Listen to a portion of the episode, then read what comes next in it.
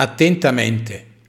Omelia per la sesta domenica del tempo ordinario del ciclo liturgico B, 11 febbraio 2024. Sulla confezione di tutti i medicinali in commercio c'è scritto in bella vista leggere attentamente il foglietto illustrativo.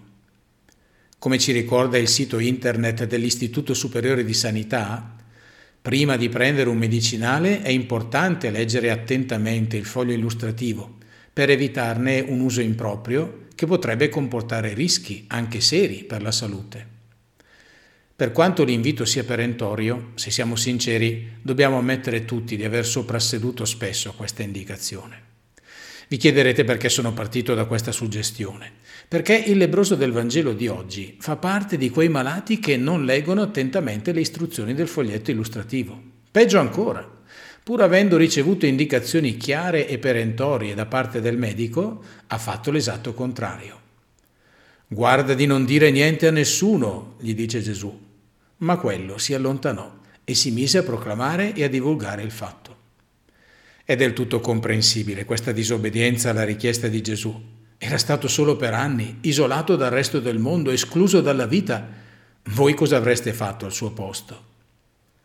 Ma perché era così importante per Gesù che il lebroso guarito se ne stesse zitto e osservasse attentamente tutte le prescrizioni scritte nella legge di Mosè?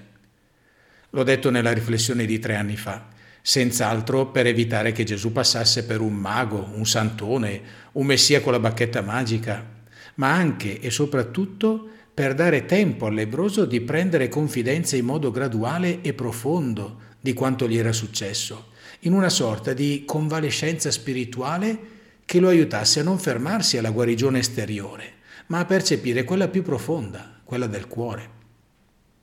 È qualcosa che siamo chiamati a fare anche noi quando viviamo il sacramento della riconciliazione. Infatti, dopo la soluzione ricevuta dal sacerdote, il percorso non è ancora completo. Perché i frutti di quella guarigione spirituale maturino, occorrono alcuni atti da parte del penitente.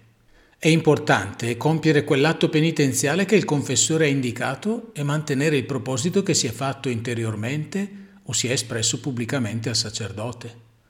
Certamente il perdono di Dio non viene meno in assenza di questi due atti, ma esso non porta tutti i frutti necessari a una piena guarigione. Un po' come quando una persona appena uscita da una lunga degenza ospedaliera dovesse tornare immediatamente ai ritmi ordinari di vita e di lavoro. Il rischio di ricadute è altissimo.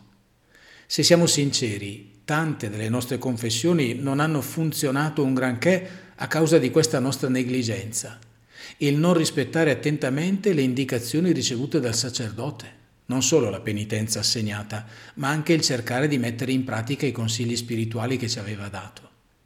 Questo non prendere sul serio i passi da compiere nel nostro cammino spirituale è anche segno di poco rispetto verso Dio, perché se ci pensiamo, le cose che facciamo attentamente sono quelle a cui teniamo di più o che riguardano i nostri affetti più cari, a differenza di ciò che facciamo in modo distratto e sbadato. Fare le cose con attenzione e diligenza è un segno d'amore.